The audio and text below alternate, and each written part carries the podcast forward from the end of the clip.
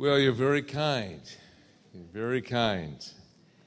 It's a great, great privilege, of course, for us to be with you at this auspicious occasion of your 35th anniversary. And uh, as I'm looking, of course, at what has been accomplished here and look at uh, the, the film clip and uh, all realize what, what little role we really have played. We were here for the initial years and, uh, but the, all the, the most wonderful things have happened through the good efforts and, and labors of those who followed us. And I'm very, very thankful for Ashley Crane, and, uh, but most of all, I think to the Kalises for the long decades that they have put in doing a very exceptional work here.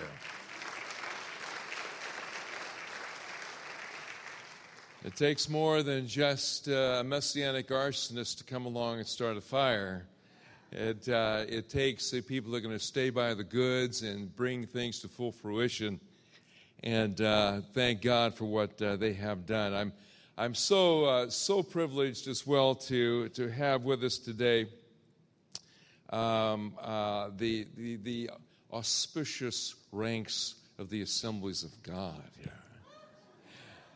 I remember uh, uh, pa- Pastor uh, Jerry and, and uh, Joan Stewart pastoring at Bethpage when we first came, and uh, they were always so supportive and encouraging along the way. And after their years, went to different uh, pulpits and continued in their support and goodwill towards us. We've always appreciated them so much. And of course, the Rainers are presbyters here in Long Island, so thankful for their support. I, I, I don't think I've ever seen him on, have any other expression except a big smile on his face. And it's such it's, it's a wonderful, wonderful brother. And, uh, and uh, Paul Kraus, uh, thank you for the good work you're doing with all the intercultural folks. It's a vitally significant ministry. And, and we, we've been colleagues for a lot of years, and it's a privilege to have you here with us today as well. And looking out, then I see so many people that we've known through the years going back into the early, um, uh, yeah, the early uh, 80s. And, uh, and look out, remember so many experiences we've had, so, so many good moments in God, so many struggles, so many things we labored through. And uh, to watch how God has worked in your lives and developed you and really brought you to a place of grander expression in Him is a delight.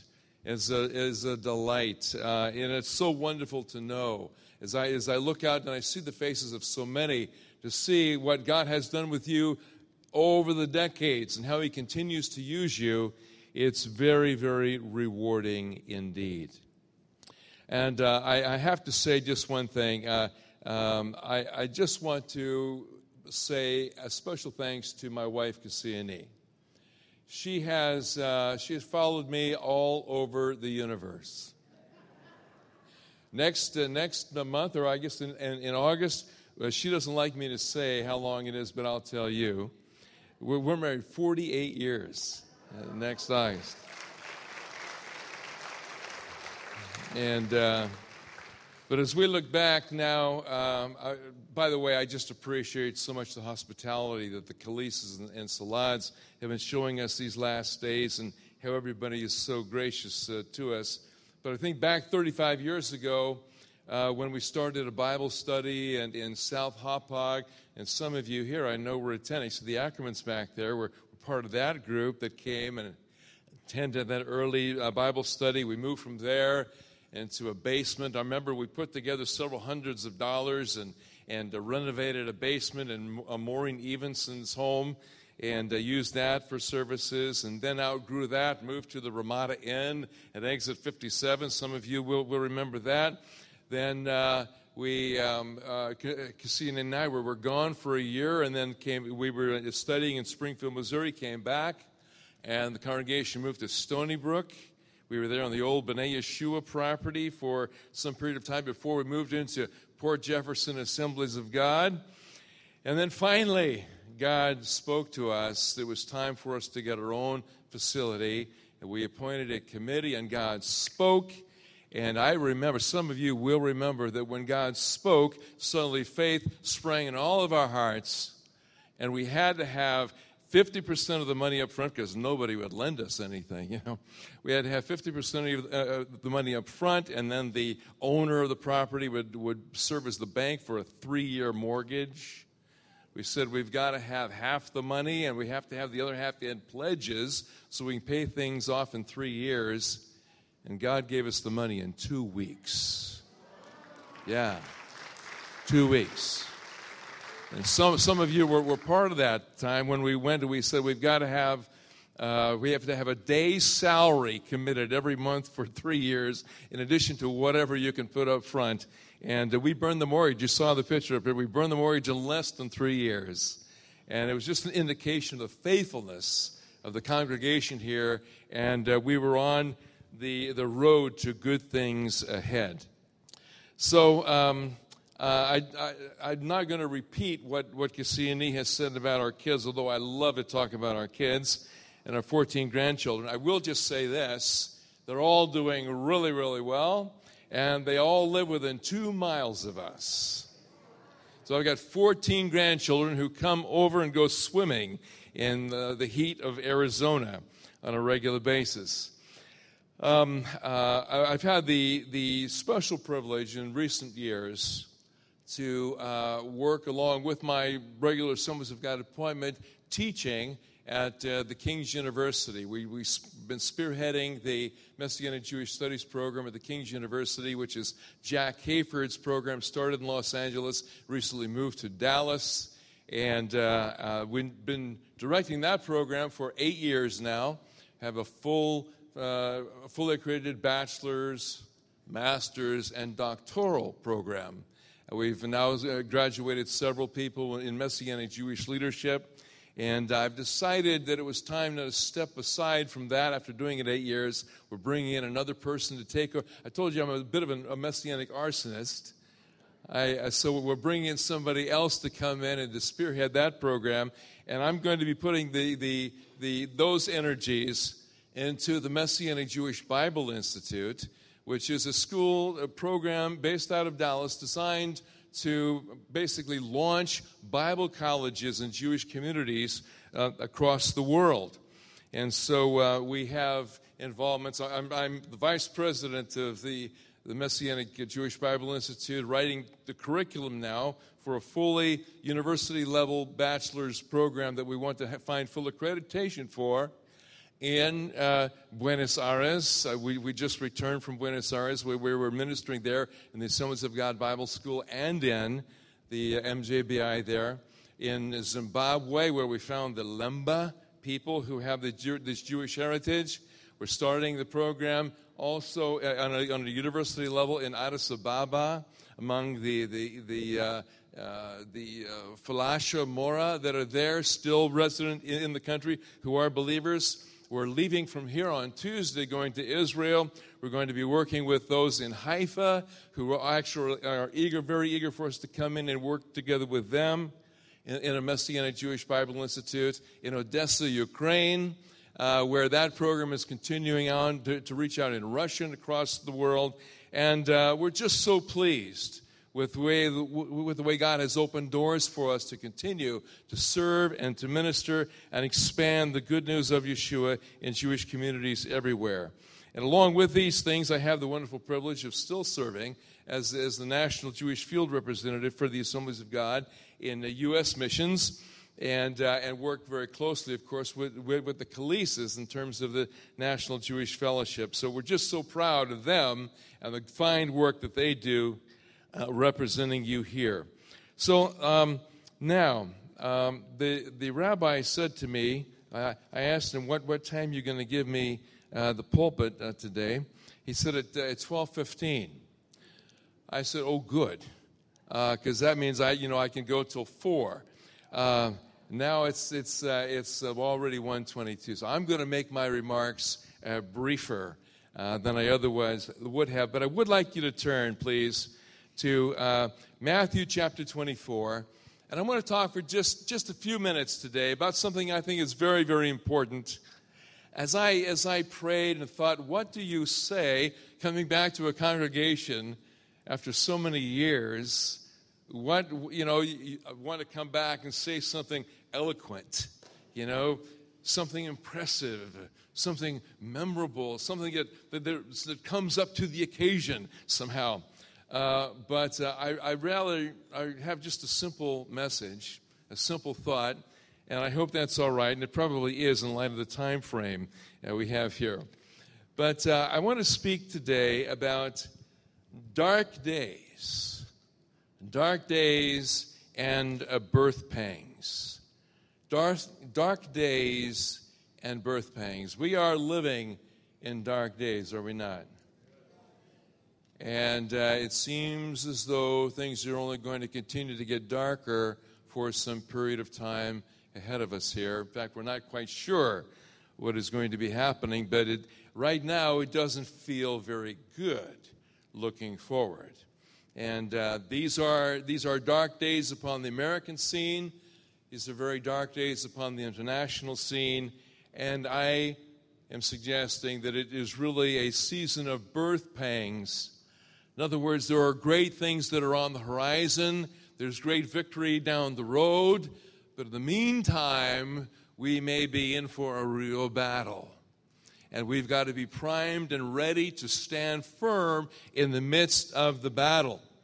And so I want to read a couple of lengthier passages today as, as prelude to my short remarks. If you'll turn with me, please, to Matthew chapter 24. Matthew chapter, chapter 24, verse 3. And as he was sitting on the Mount of Olives, the disciples came to him privately, saying, Tell us, when will these things happen? What will be the sign of your coming and of the end of the age? And Yeshua answered and said to them, See to it that no one misleads you, for many will come in my name, saying, I am the Messiah, and will mislead many. And you will be hearing of wars and rumors of wars. See that you are not frightened, for those things must take place, but that is not the end. For nation will rise against nation, and kingdom against kingdom, and in various places there will be famines and earthquakes. But all these things are merely the beginning of birth pangs. So he tells us in verses 4 and 5 that there are going to be many misleading messianic personalities that are going to come along and pretend as though they have the leadership capacity to bring the remedy, uh, bring remedy to the world's problems, and that many will be uh, tempted to follow such false leaders. He says to be cautious. I think he's admonishing us to keep our eyes squarely upon Yeshua himself. He is the God anointed leader. He is the one that we should all be following. All of Israel, all the church, really all the world ought to be following him. And so we need to keep our focus upon him. But he tells us in verse 6 that there will be wars and rumors of wars. I just read last night that they're predicting there'll be a great cataclysm between China linked up with Russia against the United States in the 2020s. And I think that there can be many kinds of uh, international crises on the horizon. God only knows what's coming down the road. I think it's important for us to remember that these are signs of the time and that we need to keep our hearts and minds in the right place. He, he tells us in verse uh, 7 that there are, um, there's going to be international turmoil, famines, and earthquakes. And you're fully aware of all the famines and earthquakes and, and the international crises that uh, have come to us now. Beginning in verse 9 Then they will deliver you to tribulation and will kill you, and you will be hated by all nations because of my name. And at that time, many will fall away and will betray one another and hate one another. Many false prophets will arise and will mislead many because lawlessness is increased. Most people's love will grow cold, but the one who endures to the end will be saved. The gospel of the kingdom will be preached in the whole world as a testimony to all the nations. Then the end will come. And so he tells us here that the time will be when we will be delivered up to be killed.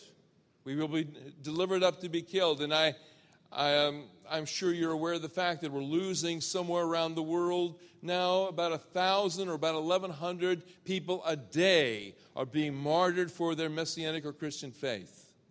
Around the world, over a thousand people a day are being martyred for their faith. And uh, God only knows what may happen in our own horizon down the road here. I mean, it's really, it's really impossible, I think, for us to imagine it. It's, it's, it's impossible for us to vision, to envision it, because the whole uh, uh, meta narrative, the mega narrative of who we are as a people, uh, precludes that possibility. But I don't think it's as far off as we would suppose. But in any event, it's happening already around the world. And people are dying on all fronts. And uh, Christians, certainly Messianics, are hated universally. He tells us in verse 10 that there's going to be a great falling away. A falling away suggests that people once stood. But those who once stood then fall away from the faith and enter into betrayals of one another and uh, hate one another. And uh, those who do not stand firm in the Word of God but begin to think as the world thinks can also then take, take opposition to the people of God as the world does. And there will be false prophets, he says in verse 11, who rise and mislead the people. Verse 12, he says there will be lawlessness. I think we, we are recognizing a, an, an obvious trend toward lawlessness even in our own society. I mean, uh, we can't really rely on our own justice system. We can't really rely upon the courts to make sound decisions and to make assessments or judgments, or, or, or they can declare things that are right or true or, or, the, or the law of the land that really stands the universe somehow on its head. I just want you to know that if the day comes that the Supreme Court of the United States outlaws gravity, it won't make any difference. It won't make any difference. No matter what the court says, gravity will. And there's just some things that cannot be changed by the stroke of a pen.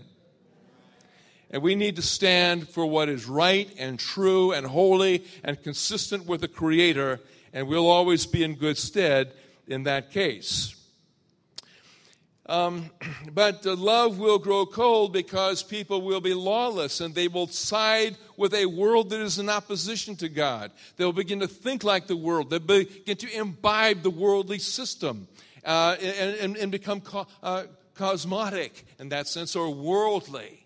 In, in their defiance of God and their love for God will grow cold in the process. Uh, they will justify sinful living.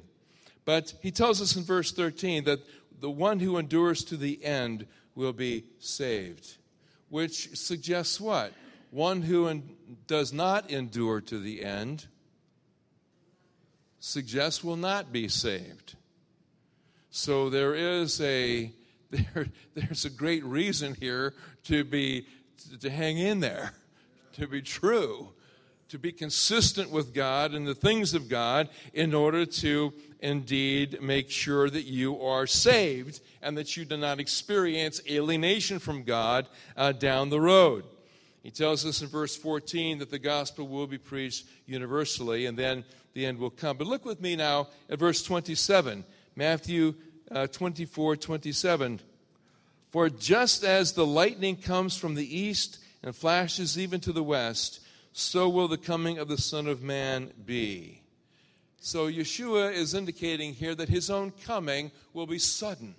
We won't be able to somehow entirely anticipate it. We won't be able to say exactly when it will be, but when it happens, it'll be so fast. And suddenly he will be here, and it will be upon us, and we'll have to deal with it. I tell you what, when he comes, I want to be ready to deal with it. Verse uh, 32. Now learn the parable from the fig tree. When, it, when its branch has already become tender and puts forth its leaves, you know that summer is near. So you too, when you see all these things, recognize that He is near, right at the door. Truly I say to you, this generation will not pass away until all these things take place. Heaven and earth will pass away, but my words will not pass away. But of that day and hour no one knows, not even the angels of heaven, nor the Son, but the Father alone. But the coming of the Son of Man will be just like the days of Noah. For as in those days before the flood, they were eating and drinking, marrying and giving in marriage until the day that uh, Noah entered the ark. And they did not understand until the flood came and took them all away. So will be the coming of the Son of Man. And so he suggests to us here that uh, the, uh, the era, the time frame, the, the environment will be very comparable to the way it was in the time of Noah. No one was putting a lot of stock in what Noah was doing. Everybody thought he was a little bit crazy, talking about a creator who was going to bring judgment upon mankind.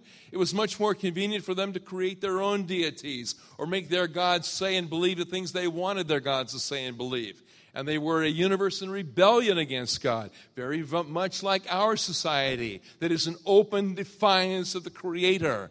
A, a society that is telling God to take a hike, we're not interested. A younger generation that is increasingly atheistic, pretending as though there is no God at all, so that they can go and do whatever they jolly well please without any sense of accountability. I tell you what, Yeshua is coming, and judgment is coming.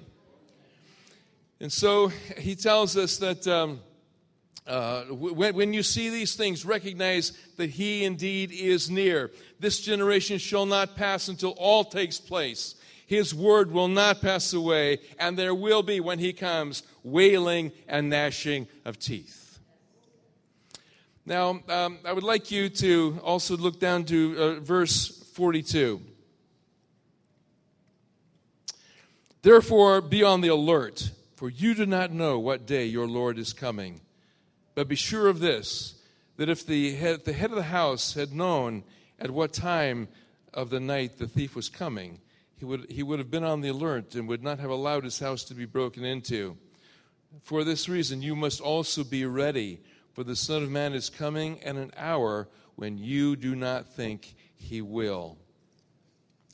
I would like you to uh, just skip down with me to uh, verse 48.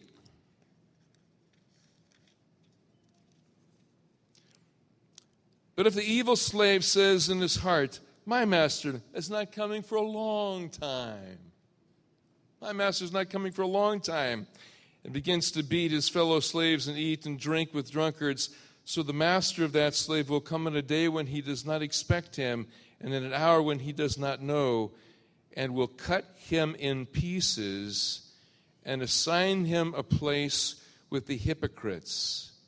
In that place there will be weeping and gnashing of teeth. So I think it's important for us to realize that um, we need to be on guard. We need to be ready. We need to be primed. We need to keep our spiritual focus. We need to be ready for whatever comes because dark days indeed are on the horizon. If you'll turn with me to 1 Peter chapter 3. 1 Peter chapter 3, I want to read some verses there. I'm sorry, 2 Peter.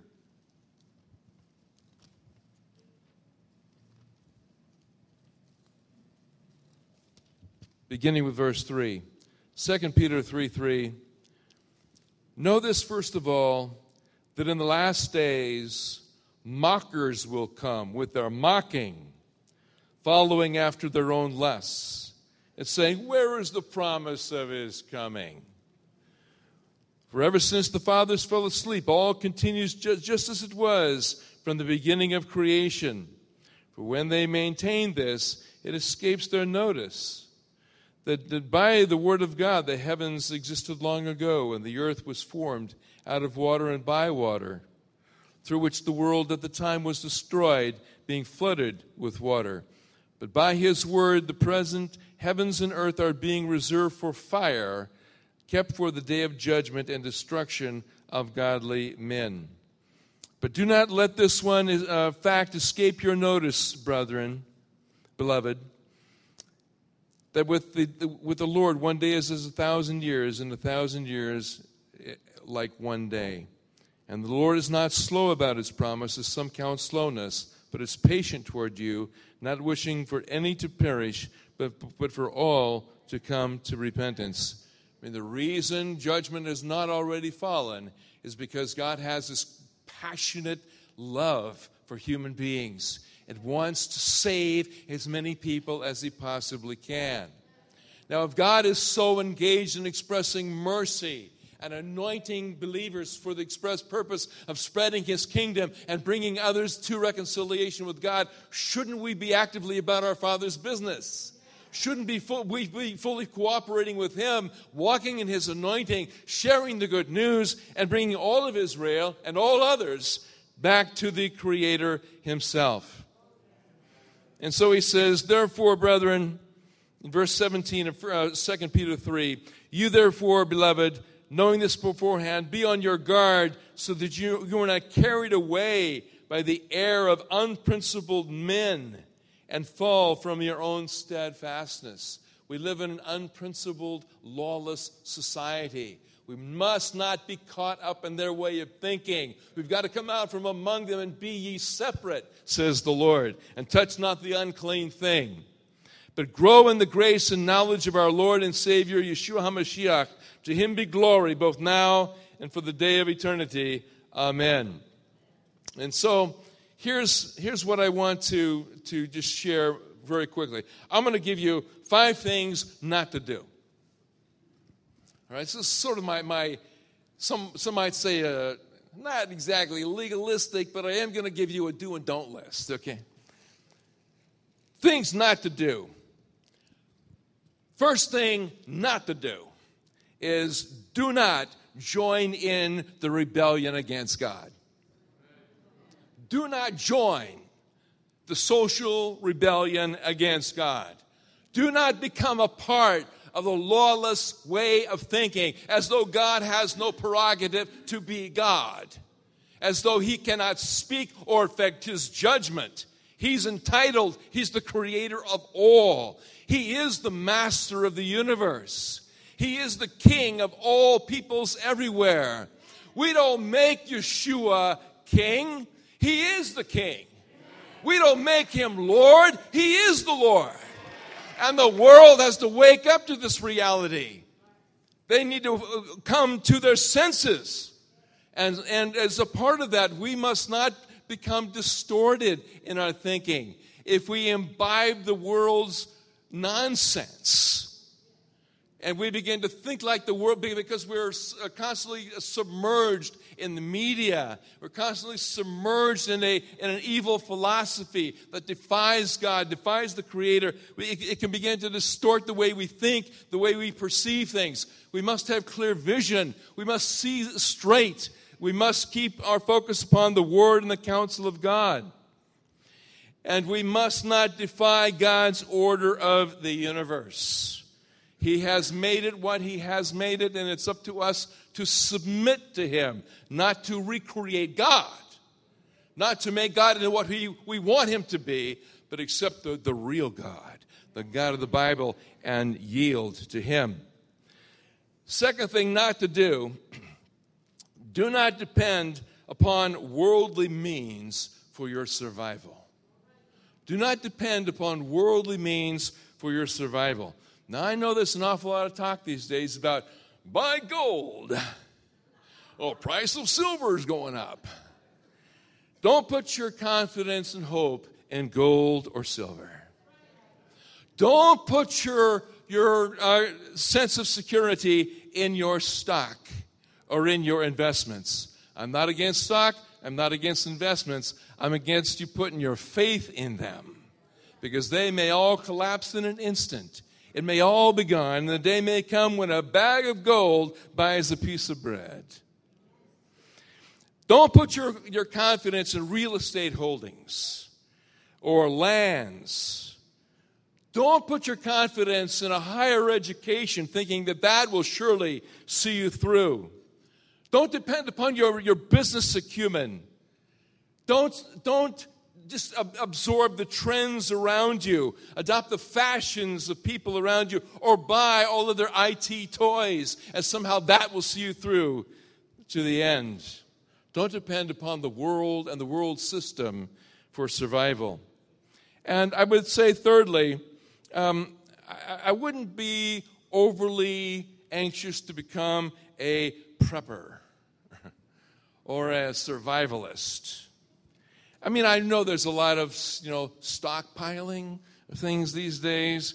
People storing water and finding ways to, to be secure when the, when the power grid goes out, and what they will do during the 18 months that may be required to resupply the American people with energy. And nine tenths of all Americans will die during that 18 month period, and so forth. And so people are uh, invested in uh, uh, water storage and building private wells and uh, building foodstuffs and getting all kinds of dried, dried goods. And of course, a lot of people now are trying to load up all kinds of guns. You know, we have enough guns and, and ammunition or, or generators. Listen, listen. Yeshua is our salvation. Yeshua is our salvation. We need to have our hope in Him, not in guns, not in generators. He is the generator of all life. He is the preserver of all life. We are, are live, we live and move and have our being in Him. So, fourthly, do not be given over to, to religious fads or religious gimmickry, such things as you might find on television, or hucksterism or don't, don't, don't uh, be conned by those who would try to engage in some kind of charismatic magic. Charismatic magic. Magic, you know, is an anthropological term that is basically manipulation of the deity. Manipulation of the deity. And I, I, would say that we are not in the business of trying to get God to do things for us. God is not our servant. We don't give him a shopping list and tell him, go for it. Our responsibility is to get, to, for him to, to be able to speak to us and we obey him. We do what he tells us to do. He says, If my word abides in you, if you abide in me and my word abides in you, you will ask what you want and it shall be done unto you because we're asking for things that are consistent with his desire. He wants us to be uh, servants with him, but but um, run the other way from, from those who would try to dupe you out of resources for some kind of religious fantasy. You make sure that, you're, that you know what you're doing and you know who it is that you're trying to support. There's all kinds of idolatrous gimmicks out there now. You need to guard yourself and guard your resources. And fifthly, I would say, uh, do not eat, drink, and be merry, for tomorrow we die. As if to say, you know, it's all going down the drain. I'm just going to have a good time and be done with it. That's not the right thing to do. I'm going to give you rather a list now of things that, that you should do.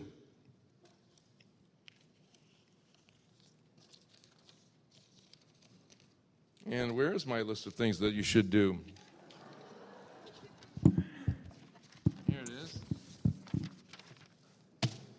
We are. Uh, two categories of things that you should do.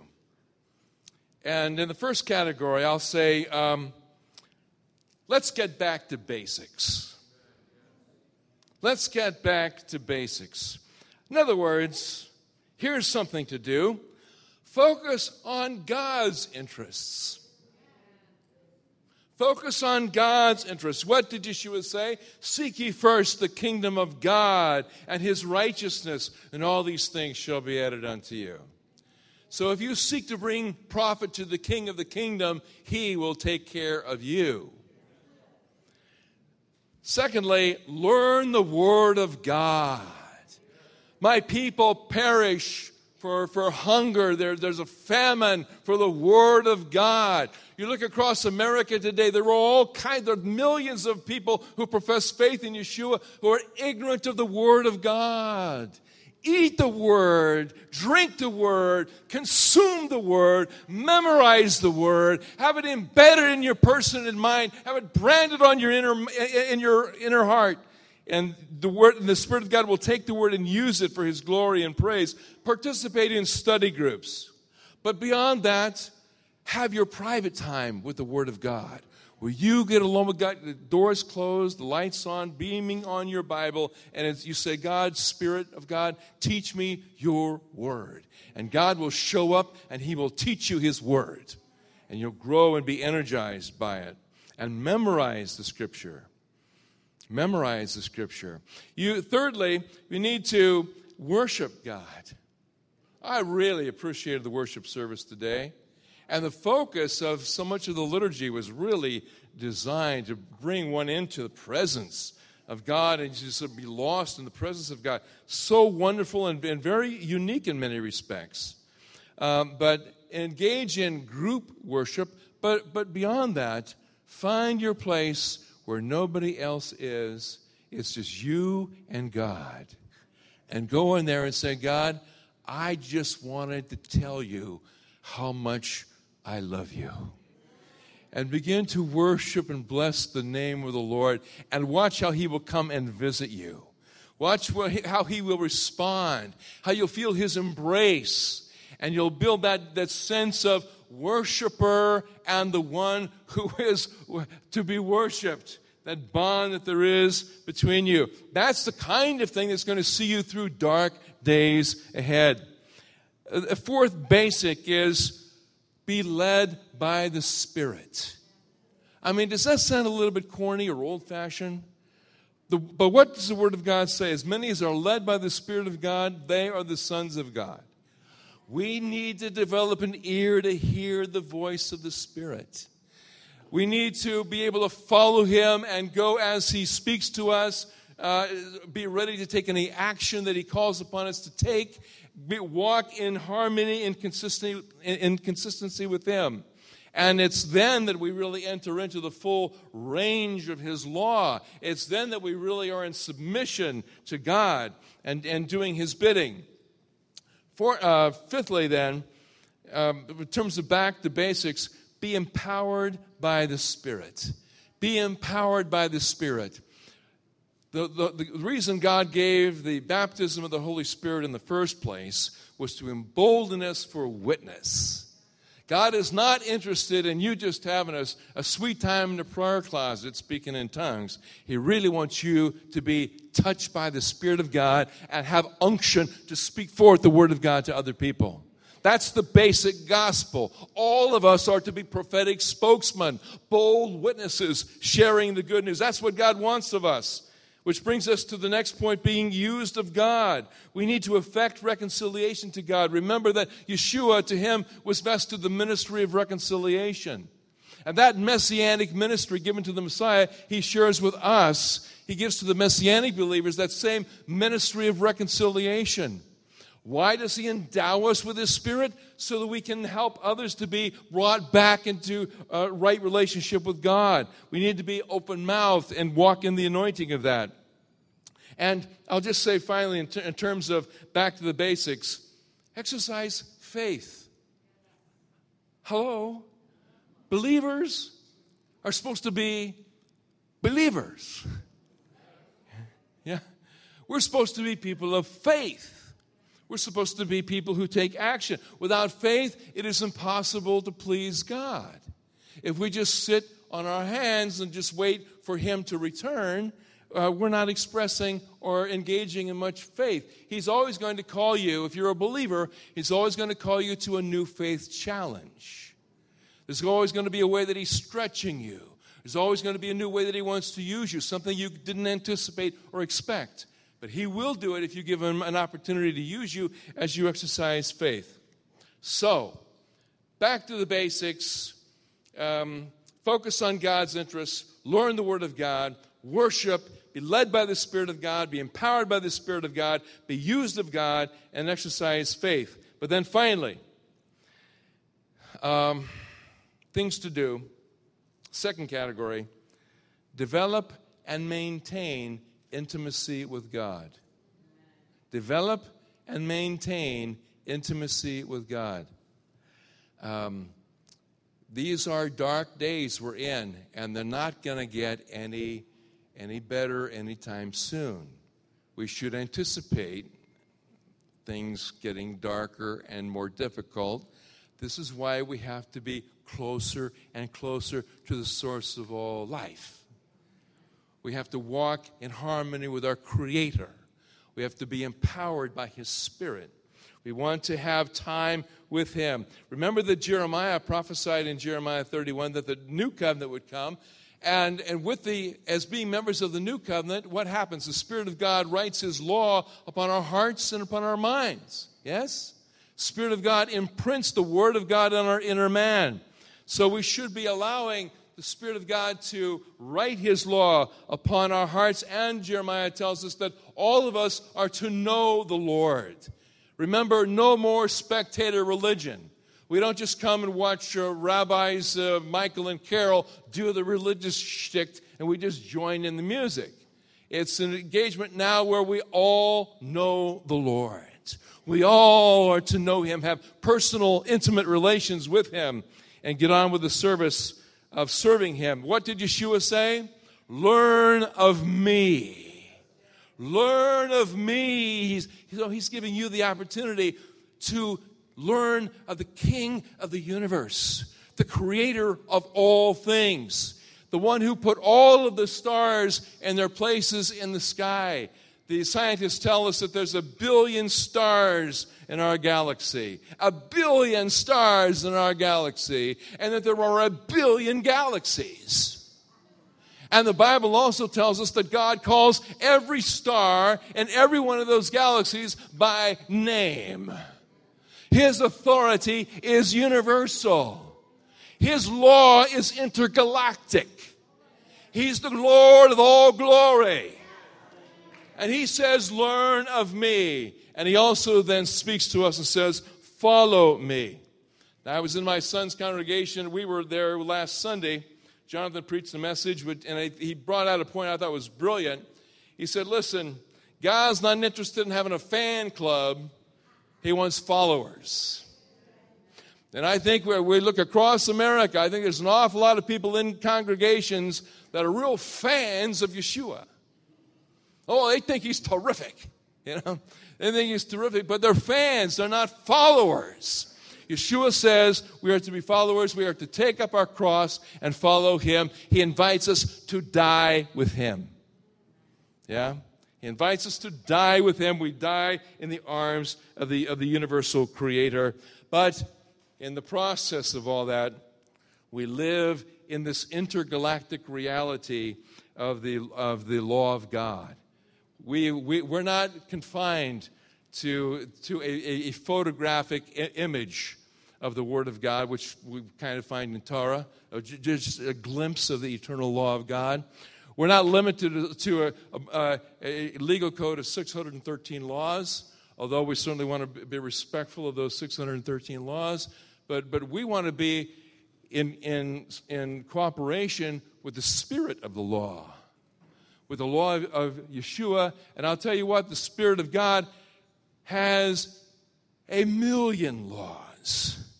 He's got billions of laws looking for opportunity for expression. That's why we've got to be walking in the Spirit with an ear to hear the voice of the Spirit. And He speaks to us on an ongoing basis and tells us how to live and move and have our being. We're not antinomian, we're not lawless. We walk under the authority of the Spirit of God. We walk un- un- under the auspices of Yeshua the Messiah, the creator of all. And then I just say that as we do these things, if we, if we walk according to the basics, if we, if we don't just go along for some sort of a, a charismatic or messianic ride, but we get on board with Yeshua and we have the Spirit of God working in our lives and we're developing this intimacy with God, growing every day in Him. As a follower of, of Yeshua, we'll be ready for any dark days that come our way. We'll be able to stand firm and shine bright for His glory. And people will be able to see His light reflected on our faces and give glory to our God and Father in heaven. Thank you for the privilege so much of being with you today. It's a great honor to celebrate anniversary number 35 with you. Bless you.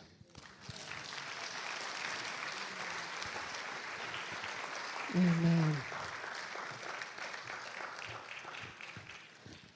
What a good word. Amen. When he says, Oh, where, where's my things to do? I'm like, Oh, we can't lose that list because we know we're not supposed to do, but we need that list. So that was uh, very, very good. Um, we're getting ready to uh, close the service here, and um, I just want to uh, invite you all to please stay. Uh, we have a, a, nice lunch that has been prepared.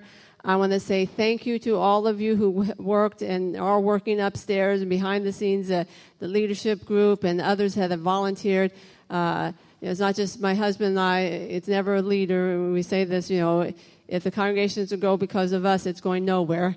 Uh, we're just a part of the team, and so we have a lot of people working and helping. And uh, so uh, we just want you to stay because that's part of our celebration and a, a nice lunch and the fellowship and uh, maybe reconnect with some people uh, who you haven't seen in a while and make some new friends. That's a good opportunity to do that. So before we close with the Aaronic benediction, I want to ask Pastor Rayner to come up, and he's going to speak a blessing over Beth Emanuel for the best that is yet to come. And uh, so I just would like to invite him up to speak a blessing for us, and then I'll close with the Aaronic benediction, and my husband will sing it, and then we'll just give directions about logistics on how to get upstairs and things. So, I want to just welcome Pastor Rayner to come and to speak blessing prophetically over Beth Emanuel for the best that is yet to come.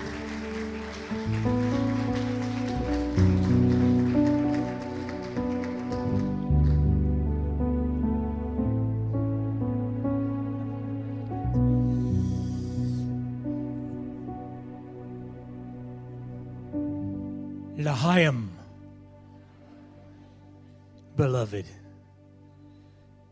Can we stand before our Lord and our God? Holy, holy, holy. Lord God Almighty.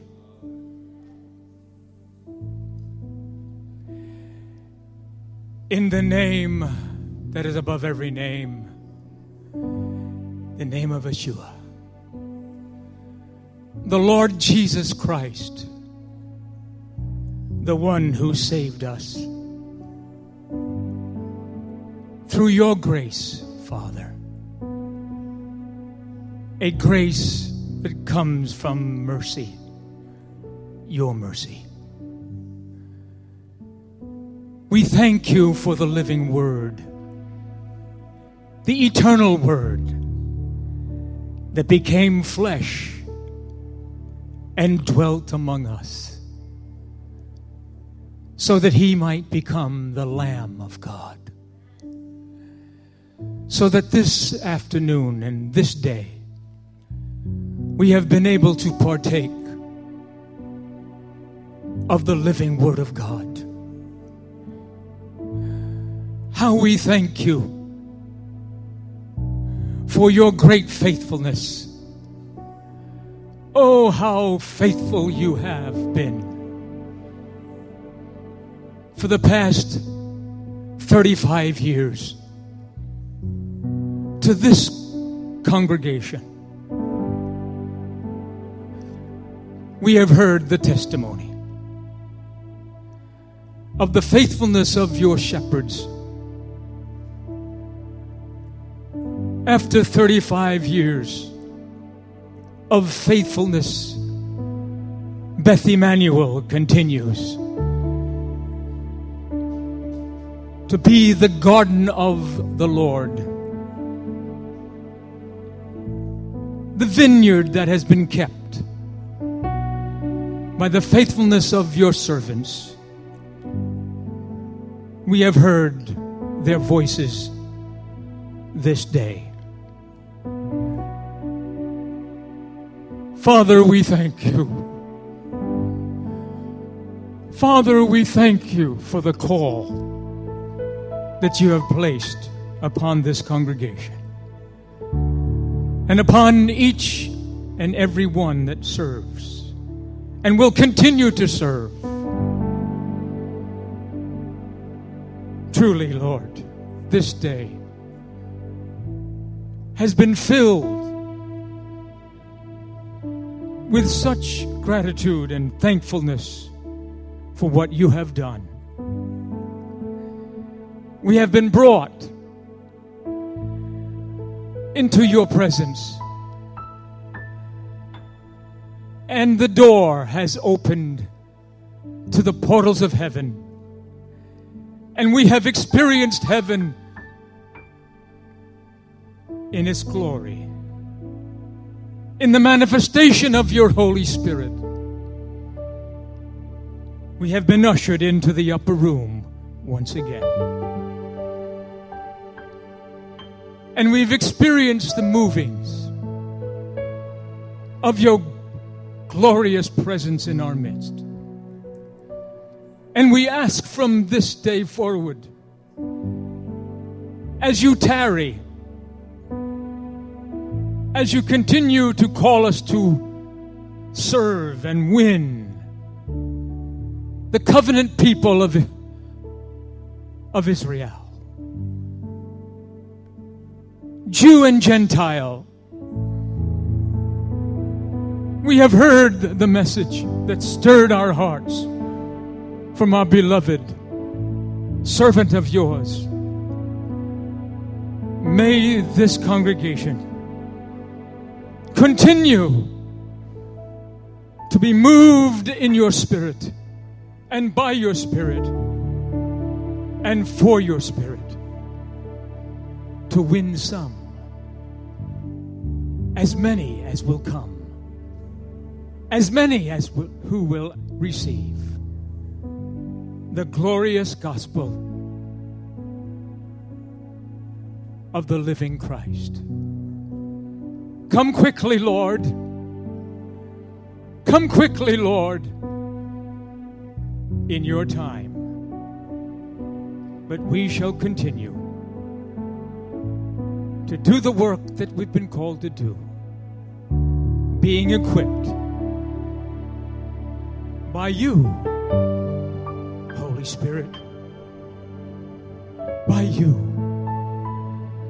we shall speak the word anointed by you, and see glorious things continue to happen in your church and specifically in this tabernacle, Beth Emmanuel. Bless your people. Bless your people as we continue our celebration, our jubilee. It has been good to be with the beloved of Christ this day. Amen and amen.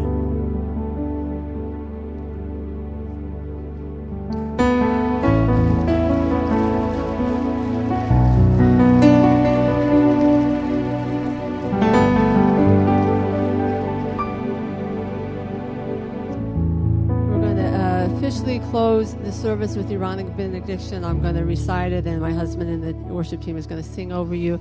And after that, again, we want to invite everyone to join us upstairs. Uh, you know. Uh, uh, for our guests here on the front row, there are two tables that are reserved. One of our ushers, Fred DiCrescento, will make sure you get to those tables. Uh, and then uh, uh, everyone else can fill in the tables. We have a, one, our youth room. We set a couple tables up in there. Uh, Beth Emmanuel people, if we have to stand, we're good at doing that. Okay, and so uh, we want our guests to find a seat first, and we're all going to be seated, and uh, then we'll uh, call tables up to to the. Um, food to the buffet food uh, it'll make it easier so people don't have to stand and wait uh, and things like that. But again, we just ask all of you to stay. There's plenty, plenty of food, and again, just, just uh, continue to celebrate with us all that God has done. Uh, the last 35 years here at Beth Emmanuel. And so we welcome you all to please stay and join us up on the mezzanine. So, uh, uh, and after the Aaronic benediction, one last thing is that Uh, if you have a child that is in the nursery or downstairs, uh, please go immediately to, to pick up your children. They will not be released uh, unless you pick them up and allow our workers to uh, you know, also participate uh, in the rest of the celebration. So we appreciate that.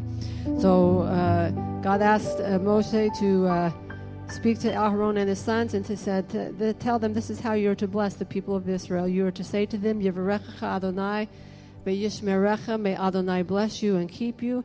Ya'er Adonai panav elecha may Adonai make his face shine on you and show you his favor. Yisa Adonai panav v'yasim shalom, may Adonai lift up his face towards you and give you peace. May you be blessed of the Lord. My husband's just going to sing this blessing over you, and then we invite you to join us upstairs.